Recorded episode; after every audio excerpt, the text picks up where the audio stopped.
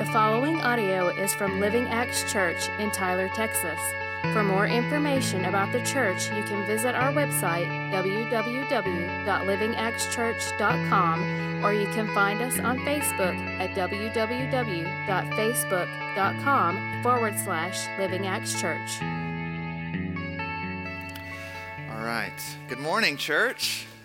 Um, Kyle mentioned this a little bit ago, but uh, yesterday around 10 o'clock in the morning or so, Andy texted me and was like, "Hey, man, not feeling well.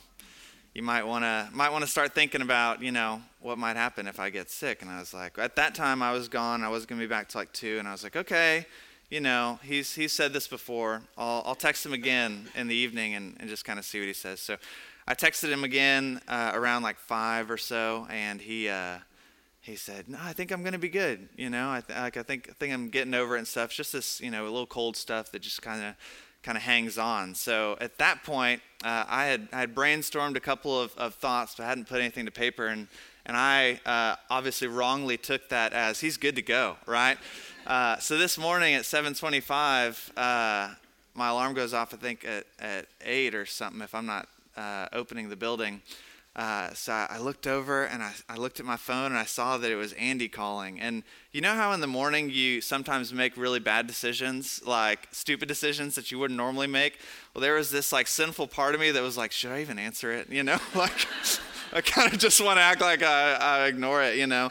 But uh, God was faithful and He uh, worked through me to, to swipe to answer. And and he said, I'm not feeling well, help, you know. Um, and he just said, preach on. I asked him, if, should I preach on what you're going to preach on or something else? And he just said, preach on whatever comes to your mind. I was like, okay.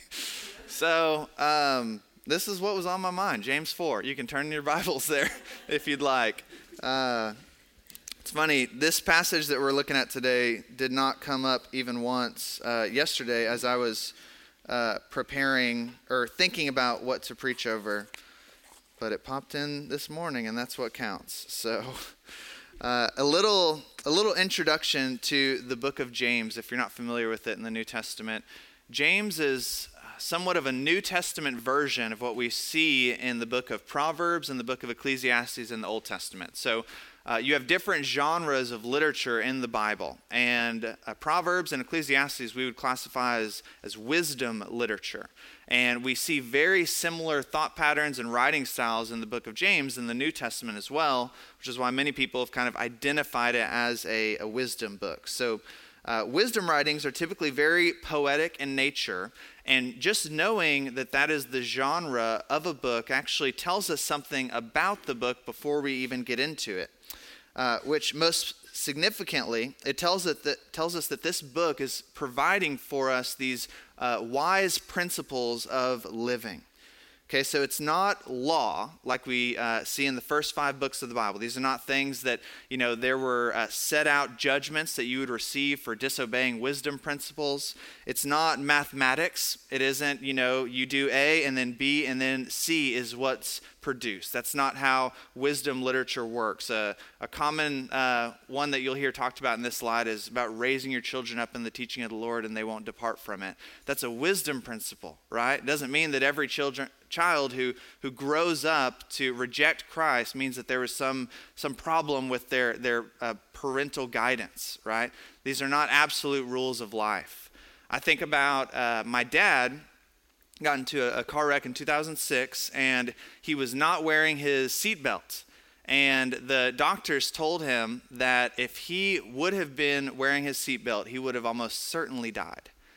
My uncle got in a wreck a couple months ago. He also was not wearing a seatbelt and suffered some really major injuries and broken bones that the doctor said if you would have been wearing your seatbelt, basically none of this would have happened. I mean, you'd, you'd, you'd pretty much be fine right now right? So an unwise person might look at those situations and say, I'll take my odds, right? Wear a seatbelt, don't wear a seatbelt. But a wise person is going to survey the data that we have, which tells us that the vast majority of the time, wearing a seatbelt is something that will protect us, right? Will, will lead to our good. Okay, so uh, something of like a modern wisdom saying for seatbelts would be want to avoid your demise, a seatbelt would be wise, right? It's not saying it's going to save your life every time, but it's a good idea. You should wear one. So, just because, again, we have rare instances where these things can be defied um, or, or overcome in some way doesn't negate the truthfulness of the principle itself. So, with this in mind, uh, if you would now please stand for the reading of God's holy word. It's going to be in James chapter 4, verses 13 through 17. Come now, you who say, Today or tomorrow we will go into such and such a town and spend a year there and trade and make a profit. Yet you do not know what tomorrow will bring. What is your life? For you are a mist that appears for a little time and then vanishes. Instead, you ought to say, If the Lord wills, we will live and do this or that. As it is, you boast in your arrogance. All such boasting is evil. So whoever knows the right thing to do and fails to do it, for him it is sin. This is the word of the Lord. Thanks be to God. You may be seated. So, Let's walk through this text uh, kind of verse by verse, starting with, with verse 13, which says, Come now, you who say, Today or tomorrow we will go into such and such a, a town and spend a year there and trade and make profit. Okay, so as James is saying, come now, he's, he's basically trying to gather in his target audience. Okay, he's saying, all of you people who do this, I need you to pay attention. Okay, so, in our culture today, in, in modern America, James' target audience would basically fit all of us. And, and part of the reason for this is that we live in, again, a, a, very divided society, but, but also a, a secular society. Uh, and that means a lot of things, but uh, one of the things that it means is that we don't often have things of the divine interwoven into daily conversations and aspects of our life. So, so really, I think this, this uh, wisdom principle that he's about to share is very applicable for all of us.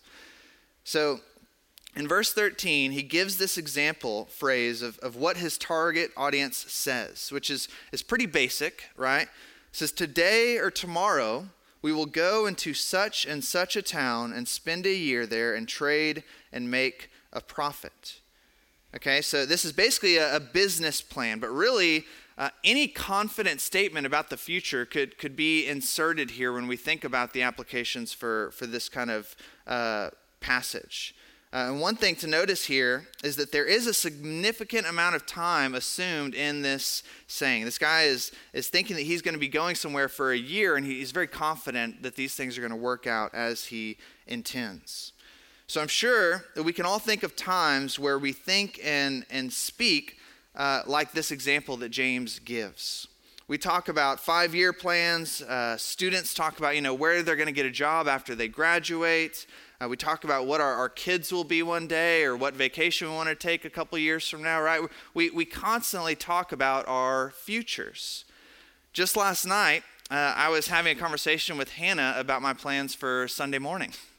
Uh, we, uh, we have a, a, friend in town, Mr. Mr. Lee, who uh, he, he comes in and stays with us once a year and teaches these cool science camps to, to kids. And uh, we were talking about where we're going to sit this morning. And because I normally sit on the front row, as you know, because it's easy for me to get up and get out. But it's like with the guests, you don't really want to make them sit on the front row. So we are like, well, okay, well, I, you know, I could sit back farther. I'm just doing the pastoral prayer, so I can just pop in, pop out. Uh, I'll need to make sure that I sit on the edge, though, so I don't have to like walk past people awkwardly when I go up there. So we'll just kind of sit midway on the side. Uh, I'll pop up, do the pastoral prayer. We'll come back and have a good seating spot for service tomorrow. And then 725 came around this morning, and I was like, well, that was a useless waste of my time. so I'm not sitting with you guys today. But we do this all the time, right? We talk about the future, uh, and, and we need to. It's a necessity of how we communicate about our life. And, and this is the kind of thing that, that James is, is pointing, uh, pointing at. But there's, there's something much deeper that we're going to see as we move on. So let's continue now. In verse 14, he says, Yet you do not know what tomorrow will bring. What is your life? For you are a mist that appears for a little time and then vanishes. Right? So this is a huge gut check, right? James is saying that we talk about our future with such certainty, but we don't even know what's going to happen tomorrow. I mean, anything could happen tomorrow. And he asks this, this question that I just love. Asks, What is your life? Right? I mean, have you ever thought about asking somebody that? I mean, th- think about maybe, maybe next time your kids are talking too proudly about their future, you just sit down and ask them, What is your life? You know, it's not a good idea. You probably shouldn't do that. But such such a strange question, but one we should ponder. What is our our life? Right? How do we think about this future and this life that God has has given us? But James answers this question with the concept that he pulls straight out of the Old Testament wisdom literature, which is that you are a mist that appears for a little time and then vanishes. And talk about a self esteem boost. this is not going to do it, right? Your life is a mist that is here one moment and vanishes the next. If you go and read uh, Ecclesiastes, it, it, talks a lot about this reality. And one of my favorite pictures from that book is it, it, uh, it, the preacher in the book calls us to consider the mountains. And he says, consider, consider these mountains, how long they were here before you were born, and how much longer they will remain after you die.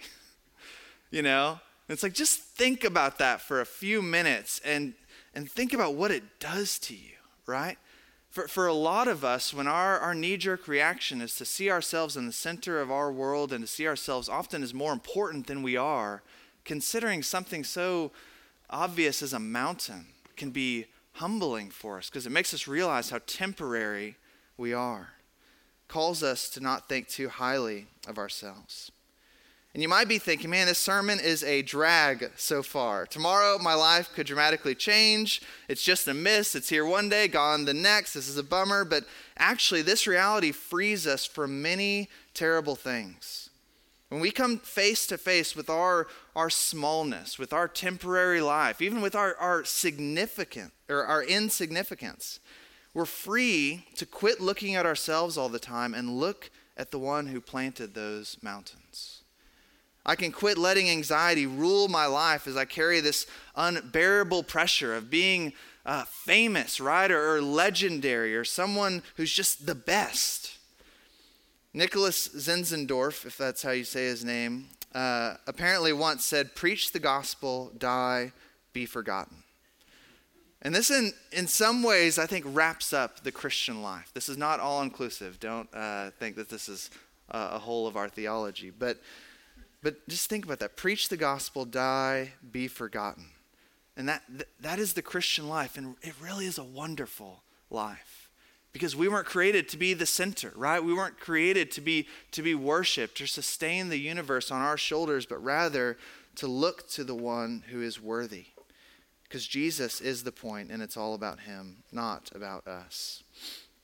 So James says, Your life is a mist Thousands and thousands of years go by, and you're here for a blip of it. And not only that, but, but consider the fact that you could die in the next five minutes. I mean, terrifying to think about. And yet, there's wisdom in, in recognizing our fragility and, and the fact that we have no idea what's going to come within the next hour of our life. It's, it's very, very humbling. So James says instead of this, this uh, arrogant and overly confident talk about your future, verse 15, he says, instead, you ought to say, if the Lord wills, we will live and do this or that. So James uh, says that we ought to be the people who say, if the Lord wills. And I want to pause here for a moment and talk about this concept of the will of the Lord, because this is something that uh, I remember uh, hearing about Google searches and how like one of the one of the, the most searched questions on the internet uh, when it comes to religious questions was uh, what is God's will? Or what is God's will for my life? I mean, this is something that people are eager and itching to find out. And uh, I think, think part of the confusion actually that might come from uh, our understanding of, of God's will, ironically, is that we oversimplify this reality. Throughout history, many theologians have pointed out that uh, a lot of problems come up when you look at this concept in Scripture. There are these, these apparent contradictions, but they've also come through to, to show uh, helpful ways of thinking about how we sort these things out. So, I wanted to run, run through some of these things first. So, uh, what is the, the problem when we talk about understanding God's will? Let's consider a few verses. Ezekiel 18 23. We read the Lord saying this Have I any pleasure in the death of the wicked, declares the Lord God, and not rather that he should turn from his way and live? Okay, so here you, you see the will of the Lord expressed, right? That he's, he's not delight in the death of the wicked, that none should, should perish or die. And in 2 Samuel 2, we read about Eli, who is rebuking his sons because of all the ways they're rebelling against the Lord. And in verse 25, we read this But they would not listen to the voice of their father, for it was the will of the Lord to put them to death. Okay, so one verse, right? It's God's will that, that they should all turn right and not perish from their sin. But in another verse, we see that it was the will of the Lord to, to, to, um, to judge these people in death for their sinfulness. Okay, seems to be a problem, right? And an apparent contradiction. We see examples like this all throughout Scripture. Another couple that come to mind is, is in 1 Peter 2.15. It says, For this is the will of God, that by doing good you should put to silence the ignorance of foolish people. But in Philippians 1:29 we read Paul saying, "For it has been granted to you that for the sake of Christ you should not only believe in him, but also suffer for his sake," which would at least include the reality that often our, our good deeds don't end up silencing the ignorance of foolish people. As a matter of fact, sometimes our good deeds enrage people who are persecuting us, right? And, and only uh, tack on to our, our suffering. Okay, so, so what do we do with this? What, how, how do we understand this concept of the will of God? Well, people have distinguished uh, between two concepts of, of God's will that I want us to kind of walk through that I think will be very helpful. So uh, they distinguish between God's will of decree and God's will of command. And another way of putting this would be God's secret will and his revealed will. So God's will of decree or his, his uh, secret will, depending on which uh, title you'd want to give there, refers to what God in actuality wills to come to pass. Okay, so, so whenever things happen in history, this refers to God's sovereign will of decree, right? He has declared that, that these events shall come to pass. And God's will of command, or his revealed will, on the other hand, refers to the things that God has spoken to us that he desires. Okay, this would include his law, his commandments, and his character, right? As we learn the character of God, we learn what he desires or wills of us. Now, to make the most sense of this, I think we want to turn to the place where all things come together to make sense, which, is the cross, okay? So in that famous passage that we read about in Isaiah 53:10, we read a passage or a, a verse that speaks about Jesus' death on the cross. And this is what it says. It was the will of the Lord to crush him. Now, at Jesus' baptism, we hear God the Father saying, This is my beloved Son, with whom I am well pleased, right? I mean, it, you can see how these things appear to be contradictory, right? It was God's will to crush his own son, and yet it was, it was also clearly, everywhere that we see in the New Testament, God's will to love and to give good to his son, right? So, so how do these things come together? What we see here is while it is true that God's revealed will certainly shows us that God does not delight or will or, or, choose the death of his own son. We also know that in this specific case, he did will or decree that his son be put to death because of what the death of Christ meant for the saints. Right? Without the death of Christ, we could not be saved. We could not have eternal life. Not only this, but the Father knows that in His secret will or His will of decrees, that in three days He is going to raise His Son from the dead, right? Another uh, uh, helpful tool I think that we get from Jonathan Edwards is he uh, talks about these things in regards to a magnifying lens. Okay, so he says you, you could think about these two different types of wills that are talked about in this sense. So God and his uh, infinite wisdom and eternality and uh, omniscience can zoom in to an event like the crucifixion. He can see his son being hanged for the sins of the world. He, he can see the, the suffering, the injustice that's taking place here, and he can be heartbroken over this, right? It's certainly true that he does not will the, the pain and the suffering of his own son in the sense that he does not delight in it. And yet, because he is God, he can also zoom out. He can see the cross in light of all of redemptive history, and he can say that he wills to crush his son because he knows what the death of Christ accomplishes. He sees it in all of its glory and beauty. So, so we have to make those, uh, th- those kind of recognitions when we're reading the Word of God because, again, we, we just have this one word will that we see in all these places in Scripture. But uh, most commonly, people are, are thinking, when they hear about the will of God, they're thinking about His revealed will. Um, what does he desire of me to do? What is his will of command? But that's not what James is talking about in this passage. When he says, if the Lord wills, he's saying, if God decrees that this or that happen in the future. So it's important that we make that distinction and understand what he is speaking about here. So James is, is, is speaking about and think or wants us to speak and think about our futures in such a way where we not only consider God's will of command, but also his will of decree. Now, is, is James really just getting caught up in, in words here? I think this is a good and important question for us to ask. Is he being picky about the words that we're using? Because uh, I, would ask isn't it fair to say that we can both acknowledge the fact that our plans may fall through, right? That God may have something else, but we might not reflect that in our language. And, and that is true, right? I, I could speak about something that's going to happen a year from now, but if you were to ask me, are you sure? I'd say no. Of course not, right? I mean, of course I'm not sure. So, so why is he is he drawing this out? There's three reasons that I want to point to. The first is that our words are an overflow of our heart. As verse 16 uh, shows us in this passage, James makes the connection that people who talk with sure confidence about their future are speaking from a heart of arrogance. Okay, they're, they're assuming that they are in control whenever they speak about their future. They're assuming that, well, I've made these plans and therefore they will happen, right?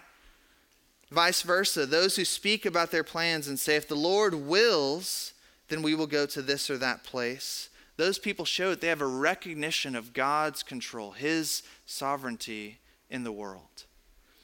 And secondly, our words are also formative for our lives. We've lost the awareness of this mostly in our culture because we have, again, very little unity uh, in our nation. But have you ever wondered why the Christians of old would greet one another with greetings like, Grace to you and peace from God our Father and the Lord Jesus Christ. Seems like a really lengthy greeting, right? It's not very efficient. If you want to start a conversation, it's not, not a quick way to do it. Or consider why Muslims greet one another with the standard Islamic greeting, Assalamu alaikum, which means peace unto you. Okay, are these just kind of old traditions that have, that have hung around meaninglessly? I don't think so. The reason is because religious groups of all sorts have understood something about the way that we have been wired, which is that our words have a very deep impact on the way that we think and live. The more that we uh, hear certain things, the more that we say thir- certain things, the more that they have the power to transform our lives. Why do we think that when we read the Proverbs, there's all these warnings to, to guard our mouths and guard our ears, right? It's because what, what comes in, what goes out, all those things have, have a very big impact on who we are, right? And they, they reach our heart at a deeper level than we often recognize. So God calls us to reflect our Christian worldviews in our speech for both our good and for the good of our neighbors. I mean, I, have been, been talking to people before, and uh, I'm just encouraged by the way that they have the gospel interwoven into their conversation. Um, because it, it, reminds me of, of the, the goodness of the gospel that saved me, right? So this isn't just for our good, but it's for the good of the community. And then, third, acknowledging God's sovereign hand over our lives is a command for our joy. Okay, you may have plans for the future that you're, you're really excited about. But as, as Christians who believe Romans 8:28, that, that God is working all things for our good, it is a really awesome thing to say, if the Lord wills, then I'll be doing this or that. Because you, you understand in that statement that whatever the Lord wills will be the best, right? Because He's the one who is king. Uh, I, I, was thinking about this uh, recently in regards to the, the building. If you're a guest with us, we uh, are on our way to uh, building a, a, new space for the church. Uh, super excited about that, and it's been a, a couple year process. And throughout that process, I remember very early on uh, getting very excited and hopeful about the building and thinking I need to tether my expectations to reality. So uh, I, I, began in my conversation with people to say, yeah, if the Lord wills, you know, we'll be doing this in that building. If the Lord wills, then we'll be here by by this time. And and honestly, starting out, it kind of became this like protection for my own hopes. You know, uh, what's that? Hope deferred makes the heart grow sick, or something like that. Um, uh, it, it, was a protection for me to not build up my hopes in something that I didn't know was, that was going to come about. So, but but over time, I realized that as I began, and, and again, it wasn't just because I was saying it, because that idea was was being interwoven into my head. It became a joyous one. I wasn't worried about if God was going to put us in this building or that building or this year or that year or what He was going to do because I knew that it's up to the Lord right? He's the king. He's the one who controls our future, and he's the one who will bring all things about for our good. So, so, so doing this, uh, uh, heeding James's command to say, if the Lord wills, ends up being something that gives life to us. It enables us to trust the Lord more uh, and place our faith properly in the one who deserves it. Lastly, in verses 16 and 17, we read, As it is, you boast in your arrogance. All such boasting is evil. So whoever knows the right thing to do and fails to do it, for him it is sin. So James here calls out the sin that's involved with speaking overconfidently about the future. He says these people boast in their arrogance, and all such boasting is evil. So when we brag about our future, again, we're, we're not showing that we believe that God is the one who is the author of history. God is the one who is the author of our lives. Then I love how, how James closes this section in verse 17 by saying that whoever knows the right thing to do and fails to do it, for him it is sin. Okay, this is, this is such a good verse to really encapsulate wisdom literature. Okay? God has, has given you His Spirit, the Spirit of wisdom. Okay? So, so again, wisdom literature is not something that is formulaic, where it's like, okay, every time I talk about the future, I need to say, if the Lord wills, in front of it. As a matter of fact, I would urge you not to do that, okay? If after church you're talking with somebody and you're like, hey man, where you want to go to lunch? And, and that person's like, you know, Torchy's, if the Lord wills. You don't want to be that guy, all right? Um, like, just it, this is not the point of what James is getting across, okay? Um, rather, he even calls on you to be the one who discerns by the Spirit within you what is right, what is wrong with this, okay? If you know the right thing to do and fail to do it, then for you it is sin. So, honestly, I, I don't think this ever has to do with the specifics of our words. And yet, I can remember many times in my life where after a conversation, uh, or maybe not even a conversation, maybe it's just me thinking about my future, where I look back and I say, man, I, I've been thinking about this in a very ungodly way. I've been, I've been considering all of these things about my life as though I'm the one who, who drives the car. I'm the one who's going to guarantee, you know, that I go this way or that way. If I make these plans, then surely they'll come through. But as Christians, we have to acknowledge that God calls us to a humble dependence on Him, right? A humble dependence on the fact that He is the one who leads and guides our every step. So when we live as though we are God and we're in control of the future, we live in arrogance and we dishonor God. But, but humble hearts will acknowledge Him as the sovereign King of His creation. Let's pray. Father, uh, we thank you for your word. God, we thank you that it breathes life into our souls. God, we thank you that you have revealed to us wisdom and knowledge and truth and grace. And God, we thank you that all the wisdom revealed in your word is ultimately a picture of true wisdom, which is your Son, Jesus Christ, the wise teacher who leads us into life everlasting.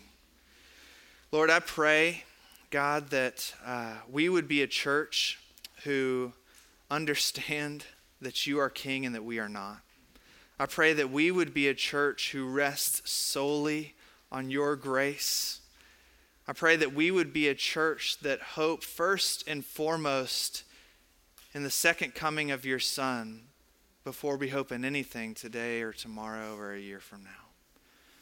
God, I pray in Jesus' name that you would uh, help us to be humbled before the reality of our frailness.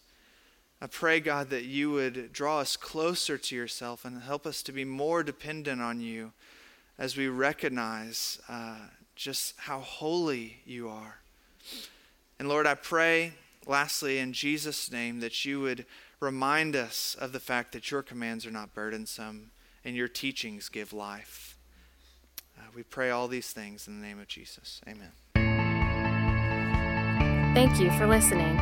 For more information on Living Acts Church, please visit our website, www.livingactschurch.com, or you can find us on Facebook at www.facebook.com forward slash Living Acts Church.